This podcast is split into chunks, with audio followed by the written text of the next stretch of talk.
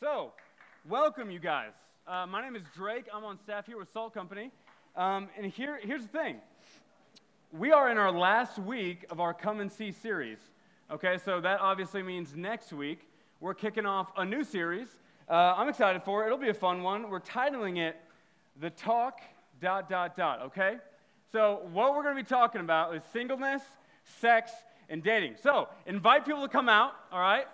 These are topics that you've probably thought about once or twice in your life, um, but we want you to come out and be a part of that because here's the thing. Here's the thing, everyone. Let's bring it back in. Culture has a lot to say about those things, but so does the Bible.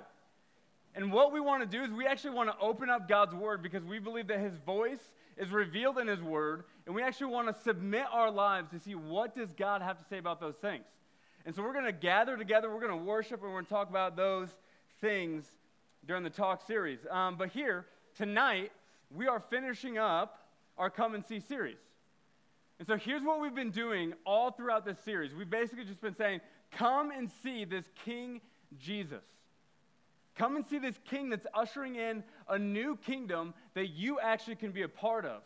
A kingdom that's upside down from this world, one where it's God's reign over God's people. And tonight, I actually want to start off with talking about the idea of a fallback plan, okay? So, you guys know what a fallback plan is.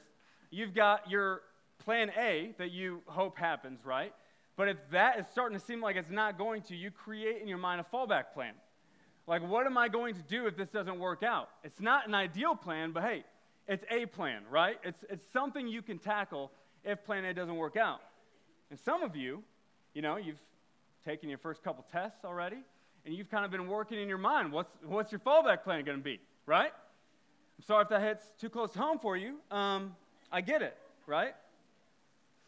Here's the thing we're going to be talking about the disciples experiencing that same thing. Like, time and time again, when they were following Jesus, they were probably wondering, what is our fallback plan?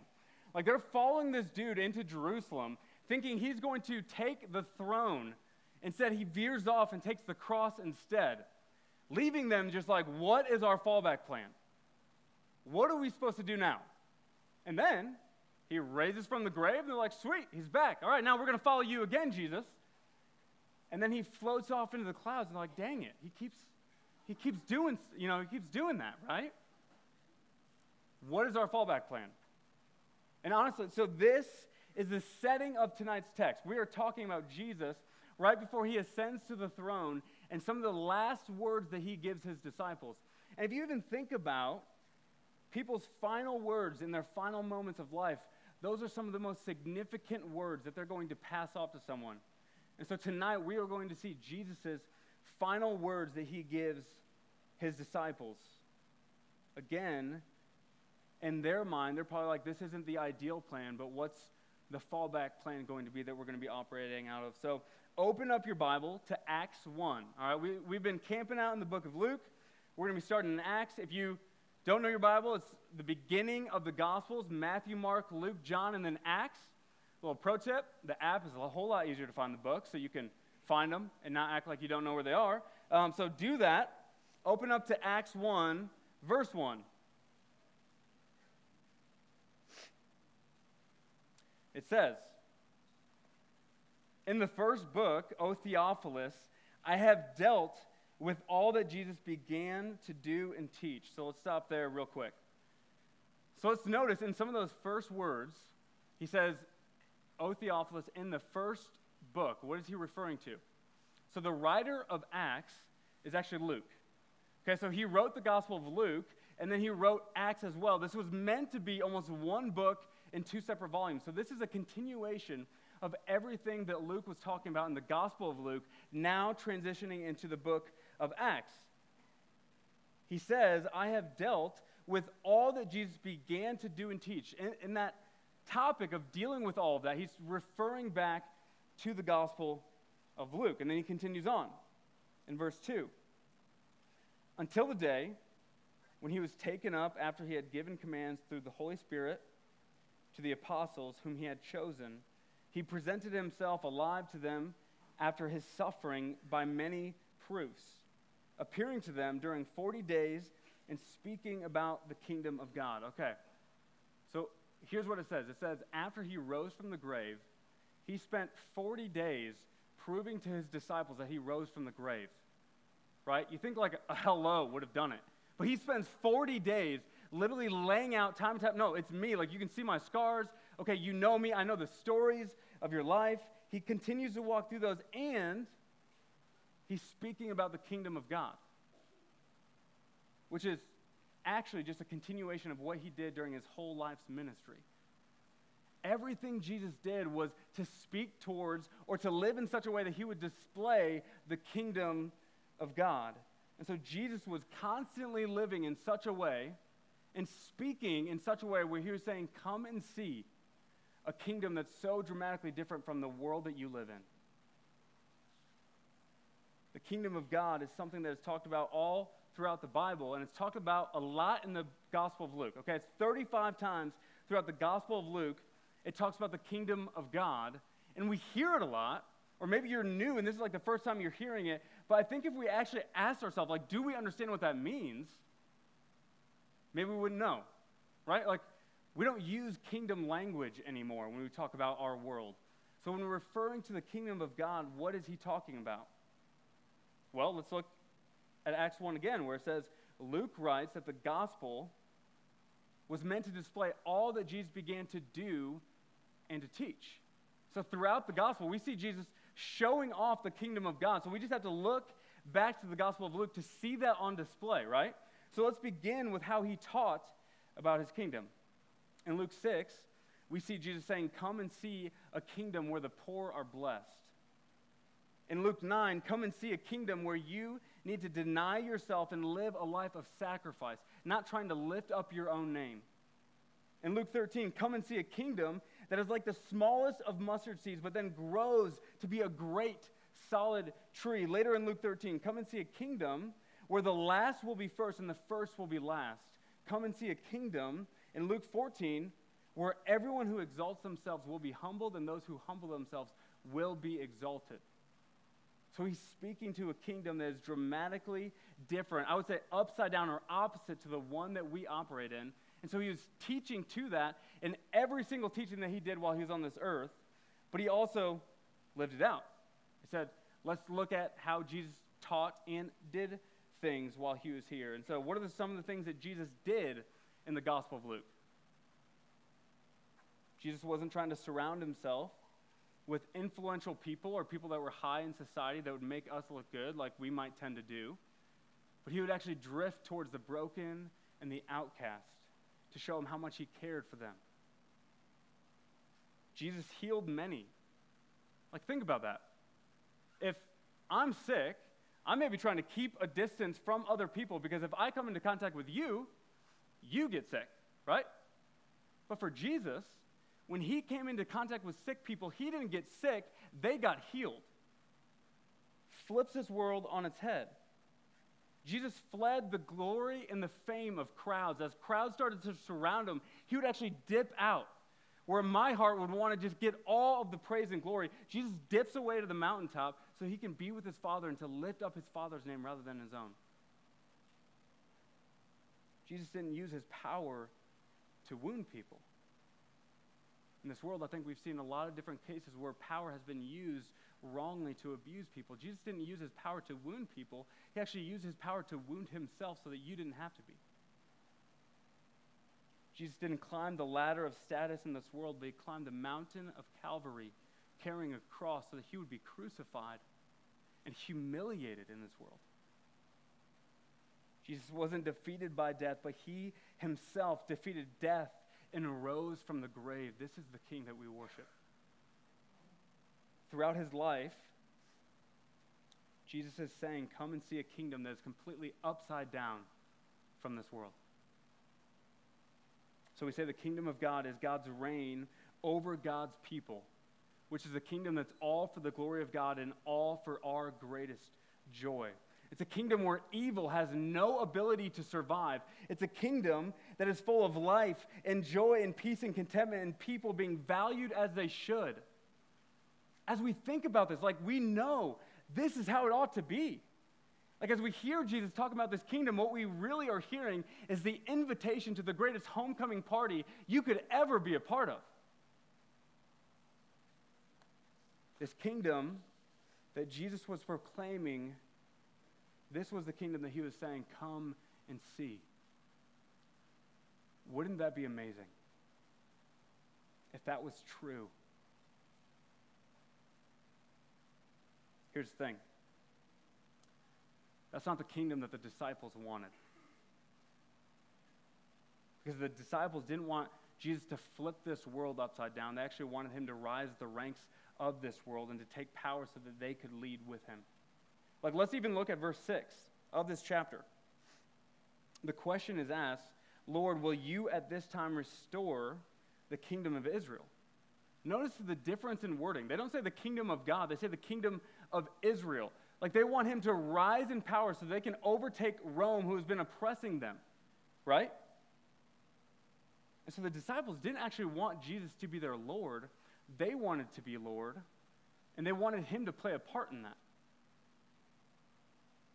The disciples didn't actually want the kingdom Jesus was ushering in. And a lot of times, you don't want that either. There are many ways that we can do this. That we voice from our own lips, like, Jesus, I will follow you faithfully with my life if you give me this relationship. Jesus, I, I, I, love some of your scripture. Like some of your scripture, I, I talk about all the time and I cherish and I read it. But there's some of it that just doesn't jive with how I think and it doesn't line up with how I think the world should be. Or, Jesus, I will raise my hands on Wednesdays, but I'm still going to put a drink in my hand casually on the weekends when I'm not of age. And some of you, casually, might not be the word you choose. What is it for you?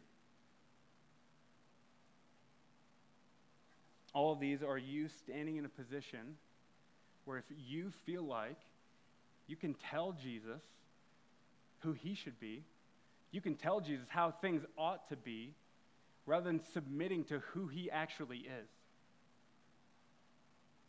Like a young child trying to run away from his home and the protection of his parents, thinking they know the right way, we often try to forge our own path and thinking we know how to operate the world better than the one who created the world. Like, guys, no one gets frustrated with how Jesus loved people, right? I mean, I just hate it. He's constantly hanging out with the broken, the outcasts of the world, just constantly talking to people that no one else would. No one hated how he healed people. Like, no one's like, hey, Jesus, you should have just left them there, right? No, that, that's not what caused Jesus to be crucified. That's not why we reject Jesus with our life. What is the reason people are turned off by Jesus? Because if He is right, then He is Lord and you are not. It's His word that is good and right and true, not yours. And this very thing is what led him to the bottom of the kingdom of this world to be crucified on a cross. But he did so so that you could rise up with him to the top of the kingdom of God with him in glory. God's kingdom is this God's reign over God's people. So, yes, it is a call for you to submit your life to the kingdom of Christ. For you to look at his word and say, I'm going to follow this. I'm going to not challenge it, but I'm going to be challenged by it. But it's also a kingdom where you're invited into your greatest experience of joy the joy that you've longed for your entire life. This is the kingdom that Jesus spent his life saying, Come and see. And then he died on a cross so that you could actually experience that kingdom. Then Jesus rose from the grave, spends 40 days with his disciples, you know, giving them a ton of those proofs. And before he ascends, he gives his final words. And we're going to break down these final words a little bit, okay? So let's look at verse 4, back to the text. And while staying with them, he ordered them not to depart from Jerusalem, but to wait for the promise of the Father, which he said, You heard from me, for John baptized with water, but you will be baptized with the Holy Spirit not many days from now.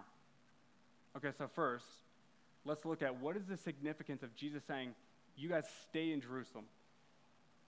Because that seems like a pretty easy command, right? Just stay where you're at. Okay, done, check.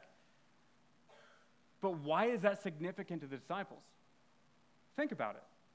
The leader that they're following was just crucified by the people in Jerusalem, and now there's rumors being spread that that dude rose from the grave, and now that's spreading, and more and more followers are coming, and Jerusalem wants to squash that as fast as they can. So, how do they do that? They squash the very people carrying that message. They squash the people that are spreading that message. And so Jesus asked them, no, stay there, and there you will receive the promise of the Father. What is the promise of the Father? Okay, so a lot of times when you're reading the Bible and you come up with questions like that, a simple tip just keep reading, okay? That's probably for all of reading, but for the Bible as well. It's like keep reading to see what the Bible will say. So it says, but to wait for the promise of the Father. What does that mean? Which he said, You heard from me, for John baptized with water, but you will be baptized with the Holy Spirit not many days from now. So he's saying the promise of the Father is that you will be baptized with the Spirit of God. And this is going to be something that, or this has been something that's been highly debated, okay, in the church and people looking at the Bible. And for some of you that are a little more charismatic in here, I'm sure you're getting real excited about this text right now. But here's what I think the text is saying, right? And, and as we sit under this, my encouragement to all of you is like, spend time studying your text. Okay, look, look into it and study it for yourself as well. But during my time, this is what I saw. So it says, where John's baptism, so this is speaking of John the Baptist, the one that came before Jesus, that was ushering in the ministry of Christ, saying that the Messiah was coming. His baptism was of water. It was a baptism where people were literally just displaying, man, I'm a broken person. Like, I'm a sinner. But what Luke's talking about is this baptism of the Holy Spirit is where God causes the Holy Spirit to reside within you. What he's saying is that this is a spiritual form of baptism where God is placing the Spirit of God in you the moment that you become a Christian. The moment that you put your faith in Christ, the Spirit of God dwells within you. And when that happens, the kingdom that Jesus was constantly saying, Come and see, is now a kingdom that you can actually experience and live out now. Like you can actually make this a part of your life now because the Spirit of God is in you. You can operate out of that kingdom where it's God's reign over God's people. We get to live in that reality and find absolute joy now. Guys, as I was looking back throughout my life, there's been glimpses, all right? You have to look back over a long period to see glimpses of growth for myself. But as I look back over my life, I see glimpses of God doing that. Like God taking this broken person right here. Like I'm as broken as you guys. All right, this broken person, and slowly making me more and more like Jesus, slowly having me operate more and more out of the kingdom. So, what are some of the things that the Spirit of God has revealed in me? The Spirit of God has shown me that God's call for purity is not actually a barrier to joy, but actually an invitation to joy. The Spirit has shown me that addiction has no power over the Spirit of God, but He has conquered all things. I found the freedom in putting others before me. Like a lot of times, I would just compare myself to others. Like, look at the strengths that this person has. Look at the giftings that this person has. I want all of these things, and I wasn't satisfied with anything I had. But instead of wanting the gifts and strengths that everyone else has, He's grown me to be content with who I am, and I can actually celebrate the gifts and strengths of other people rather than critiquing and comparing to them all the time. By the Spirit, I've found the ability to truly forgive people who have harmed me or hurt me, rather than letting bitterness just eat me up from the inside out. Moments where I'm in awe because the Spirit is actually changing this broken person. Like the Spirit is actually rewiring my desires so that I would long to live more in the kingdom of God rather than this world. And some of you have experienced that. Like you've seen God shape and change your heart to where you love the things that He loves. You delight in the things that He delights in more than your old life. But through this, I've also wrestled with a lot of seasons of being discouraged. Like I'm still incredibly sinful and wrestle with that reality all the time. And maybe for some of you, that more describes you tonight. Like you're wrestling with, man, why am I still struggling with this thing in my life? Every time I promise God, I, I will never do this thing again, but yet you find yourself coming back to it time and time again, and you ask yourself, man, am I ever going to change? Here's some encouragement I want to give to you. Satan is going to try as hard as he can to make you focus on your own ability to change yourself, where that's not actually where change is found. Change is completely found in the Spirit of God dwelling within you, slowly pushing out the sinful parts of you and making you dwell, making you more and more like Christ as you dwell with Him. God has placed the Spirit of God in you because you couldn't change yourself on your own ability. Like it's not the strength of yourself that causes you to change, it's the strength of Christ in you. It's the purity of Christ. It's the joy of Christ. It's the peace of Christ. It's the contentment of Christ that is actually in you, that is causing you to walk and to be more like Him. Christian, fix your eyes on that reality. You can often operate as if you got this chain around your leg that's keeping you tied to sin, but what you don't realize is that the lock has already been lo- unlocked. Like you can walk out whenever you want. The Spirit has empowered you to live in that new life. Fix your eyes on that, not your own ability, because it's all by the power of the Spirit. Let's look at Romans 8 11, where it says, If the Spirit of Him who raised Jesus from the dead dwells in you, like the same Spirit that lifted Jesus' dead body from the ground, if that same Spirit dwells in you, he who raised Christ Jesus from the dead will also give life to your mortal bodies through his Spirit who dwells in you. I just want to say real quick if, if that doesn't describe you, like if you're new here, this is your first time, you've never really been to a church service, you, you haven't put your faith in Christ. First off, I want to say thank you for coming. Like, we want you to come and see this incredible Savior. We want you to be a part of this. But I also want you to hear that there's an incredibly free invitation to begin living in that life. That yes, you are broken. But Jesus actually took all that brokenness upon himself and died on a cross that you could experience the kingdom of God right now in your life.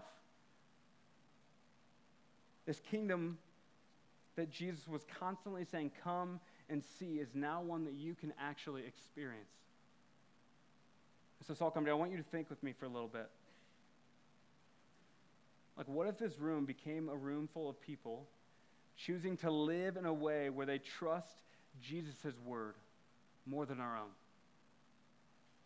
Like, what if we surrender our life to Him knowing that that is actually for our absolute joy? What if we started to become more and more like Christ and celebrating the freedom that is found there? What if we actually started chasing after the kingdom of God, wanting to live more and more like that? And what if that became true about this room, but then we never invited anyone else into that celebration? Jesus is going to speak to that next. Let's look at verse 6. So when they had come together, they asked him, Lord, will you at this time restore the kingdom of Israel? He said to them, It is not for you to know the times or seasons that the Father has fixed by his own authority, but you will receive power when the Holy Spirit has come upon you, and you will be my witnesses in Jerusalem and in all Judea and Samaria and to the end of the earth. And when he had said these things, as they were looking on, he was lifted up, and a cloud took him out of their sight. And while they were gazing into heaven, as he went, behold, two men stood by them in white robes and said, Men of Galilee, why do you stand looking into heaven? This Jesus was taken up from you into heaven, will, will come in the same way as you saw him go into heaven. So again, they kick off this question of like, are you now going to restore Israel? And Jesus just simply says, that is the authority of the Father to decide. That is not for you to know. And in that simple statement, I think it's there's a good lesson for us to learn from Scripture. Where a lot of times we think if God is good, He would actually tell us all the things that we want, but there's actually some things where He's like, you don't need to know that. And yet we can still trust Him. We can still cling to Him knowing that He is good, but He will always reveal the things that we need to know in His Word. And so He does that. He says, but this you, need, you do need to know. So what is that? He says, when the Holy Spirit has come upon you, you will be my witness. The direct result of receiving the Spirit of God is that you are empowered to be a witness for God.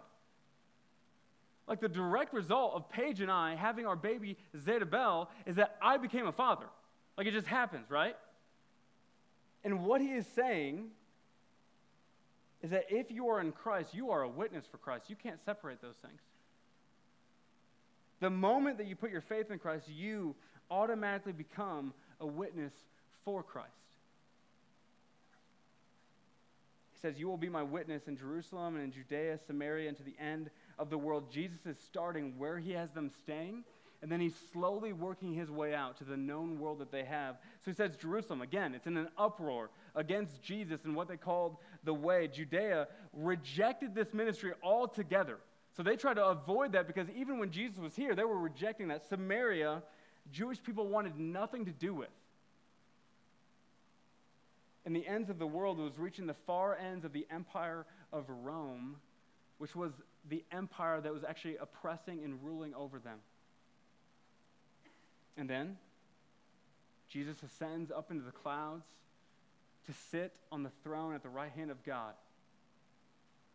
And he basically says, You will be the ones to carry this out.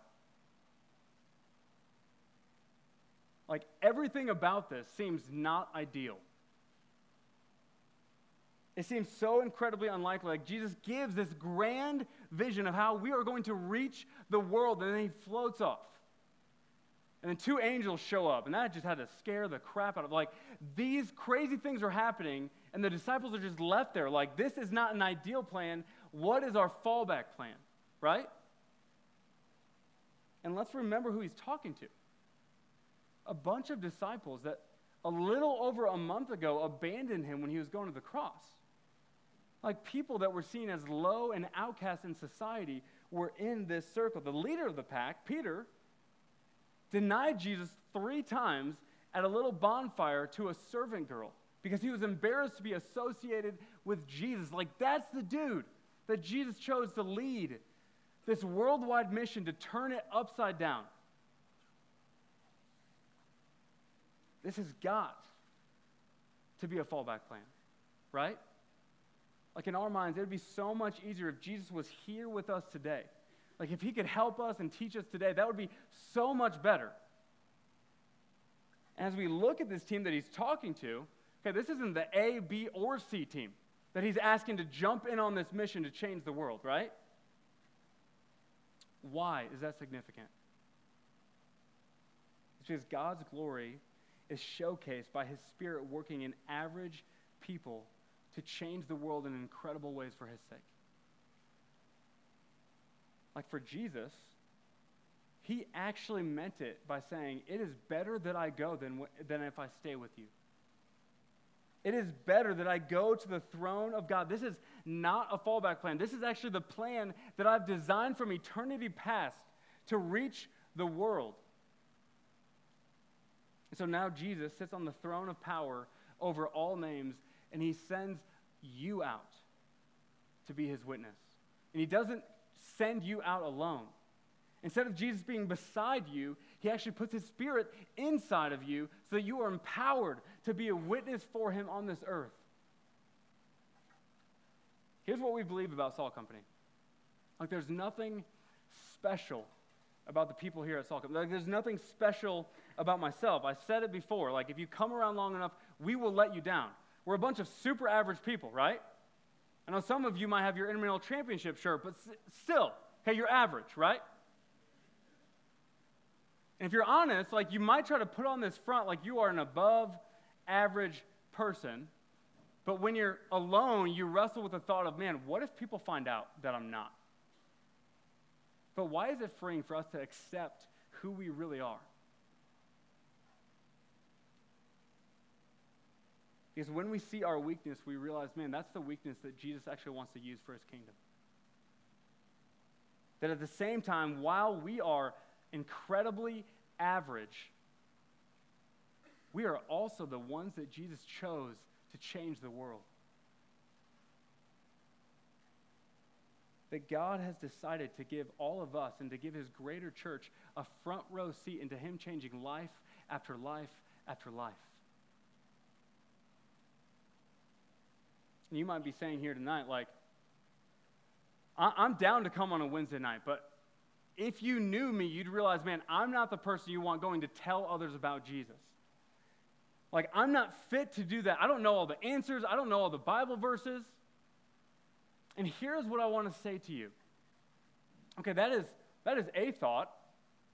That is not Jesus' thought about you. Because what Jesus would say is he's actually empowered you to be the one who is a witness. Like the person that is in your seat tonight, if you have put your faith in Christ, He has empowered you to be a witness for Him. That Jesus invited you to come and see this incredible kingdom so that you would be someone that would go and tell about it. So that other people could come and see this Jesus. By the power of the Spirit, you are a witness. A witness to what? We're going to look at Luke 24, verses 46 through 48, where it clearly lays it out. It says, I want to bring you back. Thus it is written that the Christ should suffer and on the third day rise from the dead, and that repentance for the forgiveness of sins should be proclaimed in his name to all nations, beginning from Jerusalem. You are witnesses of these things. Everyone wants to be a witness to something great. Like everyone wants to witness something great and then tell other people about it. Like we all know people who are the classic one-uppers that every time you tell a story, they tell something better that they've seen themselves. Like we all want to be that person that has witnessed greatness and can tell other people about it. So I want to tell you the one of the first times that I visited my in-laws before they were my in-laws, I walked into the house and I saw a little bulletin board with two baseball tickets pinned to it. And they were to the 1991 Game 1 and Game 7 of the World Series. If you don't know, that's actually when the Twins were, you know, doing things, right? They were in the World Series. Like there was a time for that, right? And here's what I loved as I sat down and just asked them about it. Like they're just talking about how wild this game was that it went to the 10th inning. The bottom of the 10th, there was this walk-off single where a twin was just trotting into home plate, and the whole dome is just going wild. Like they were a witness to greatness, and they love sharing about that. Salt Company, you are a witness to the King of the world coming to save this broken world. We exist at Salt Company to come and celebrate Jesus week after week after week. Like if you've come around long enough, you'll figure out that's all we talk about. But that isn't meant to be a celebration that just gathers in this room. That's actually meant to be a celebration that scatters across your campus and leaves ripple effects to where other people might come and hear a story of a Savior that came that they might be redeemed. What are some ways that you can be doing that? I want to give you guys just five tips, really practical, on sharing of your faith, and then just two reminders. One, ask people about their faith and just listen. Like, don't come in with what you want to say, just ask people, and you will find that people want to talk about it. Like, they're open to sharing about those things. So that's number one. Two, this is almost a framework of how to work it into conversation, okay? Starting with surface level conversation, moving that to significant, and then spiritual. You're steering the direction in a way that you can actually get to spiritual things. Three, it doesn't have to be random people that you share it with. Like, God has placed a ton of people in your life that you can be sharing the gospel with. Like, He has sent you to your classmates, He has sent you to your roommates, He has sent you to your family, He has sent you to your coworkers to be a witness for Jesus. The people that are closest to you sometimes can be the most difficult to share it with. But you want them to hear about this incredible kingdom. Four, tell your story and make Jesus the hero of it. Like, talk about how Jesus has radically changed your life. What's different now that you know him? What sin has he removed? How has your life been more filled with joy because of what Jesus has done, not because of what you have done? Five, invite people into the places where God is working in your life. Invite people to come to Connection Group. Invite people to come to Salt Company. Like, guys, again, I'm not saying that Salt Company is the thing that changes people, but I promise you that week after week, we're going to be proclaiming the gospel of the kingdom of God, and that is what holds the power to change people's lives. So invite them into that one simple application. Invite one person you know to the fall retreat this weekend. Like it's literally a whole weekend where we just want to behold Jesus, where life change actually happens that matters for an eternity, not just a weekend. Or maybe if you have a connection group and there's someone that can't afford it, reach out to us as a staff team. We want to help people that can't afford it. Or maybe you want to rally people together. Maybe take out one coffee from this next week, right? Pool in some money so that someone from your group can actually go. No cost to them. So, those are the five tips for you. I want to give you two reminders. As you go, remember that you are empowered by the Spirit of God, not your own ability. Like the Spirit that rose Jesus from the grave actually dwells within you, and that is what you're operating out of. Second reminder the gospel holds the power to change people, not you. I think a lot of times we can be like, man, do I have all the answers? Is this persuasive enough to woo them to know Christ? The simple gospel is the thing that holds the power of God for salvation to everyone who believes. So we just point people to Jesus, like just look to Jesus and what he has done by dying on the cross for your behalf. The reality is that you did not just come to this campus that you're currently at. But God has actually sent you to the campus that you're at to be a witness for Him. That Jesus has sent you and He's drawn you in actually to come and see this kingdom so that you could be sent to go and tell about that very kingdom.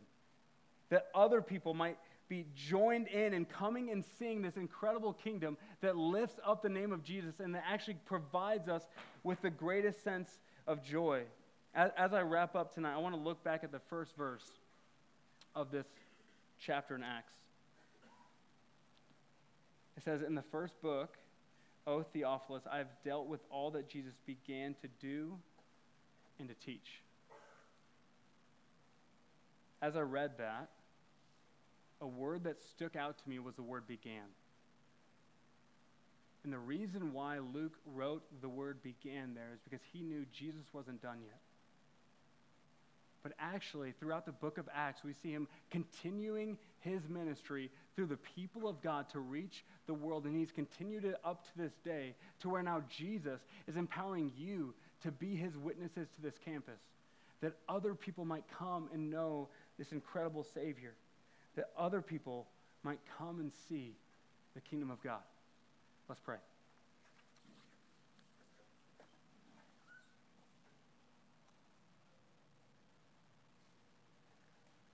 Jesus, it's by your grace that we're able to even come before you tonight. It's by your spirit in us that we can even lift up prayers, we can lift up song to you tonight.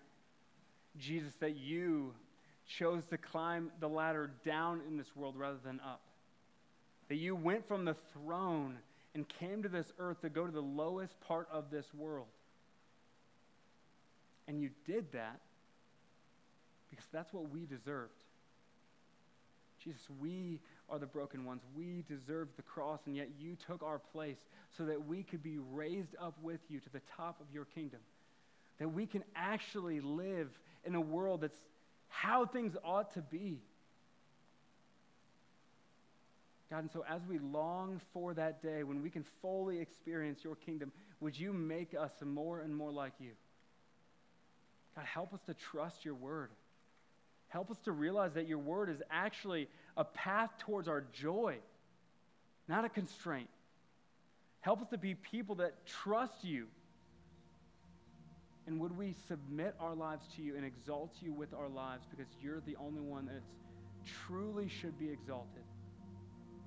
Jesus, I pray that your name would be exalted throughout the years here at Salt Company, that our names would be quickly forgotten. Jesus, that you would use this upcoming weekend to change life after life as you have been doing. God, use us to continue your ministry that you started. Empower us to go out and to share of your name. We need your grace. We need your spirit.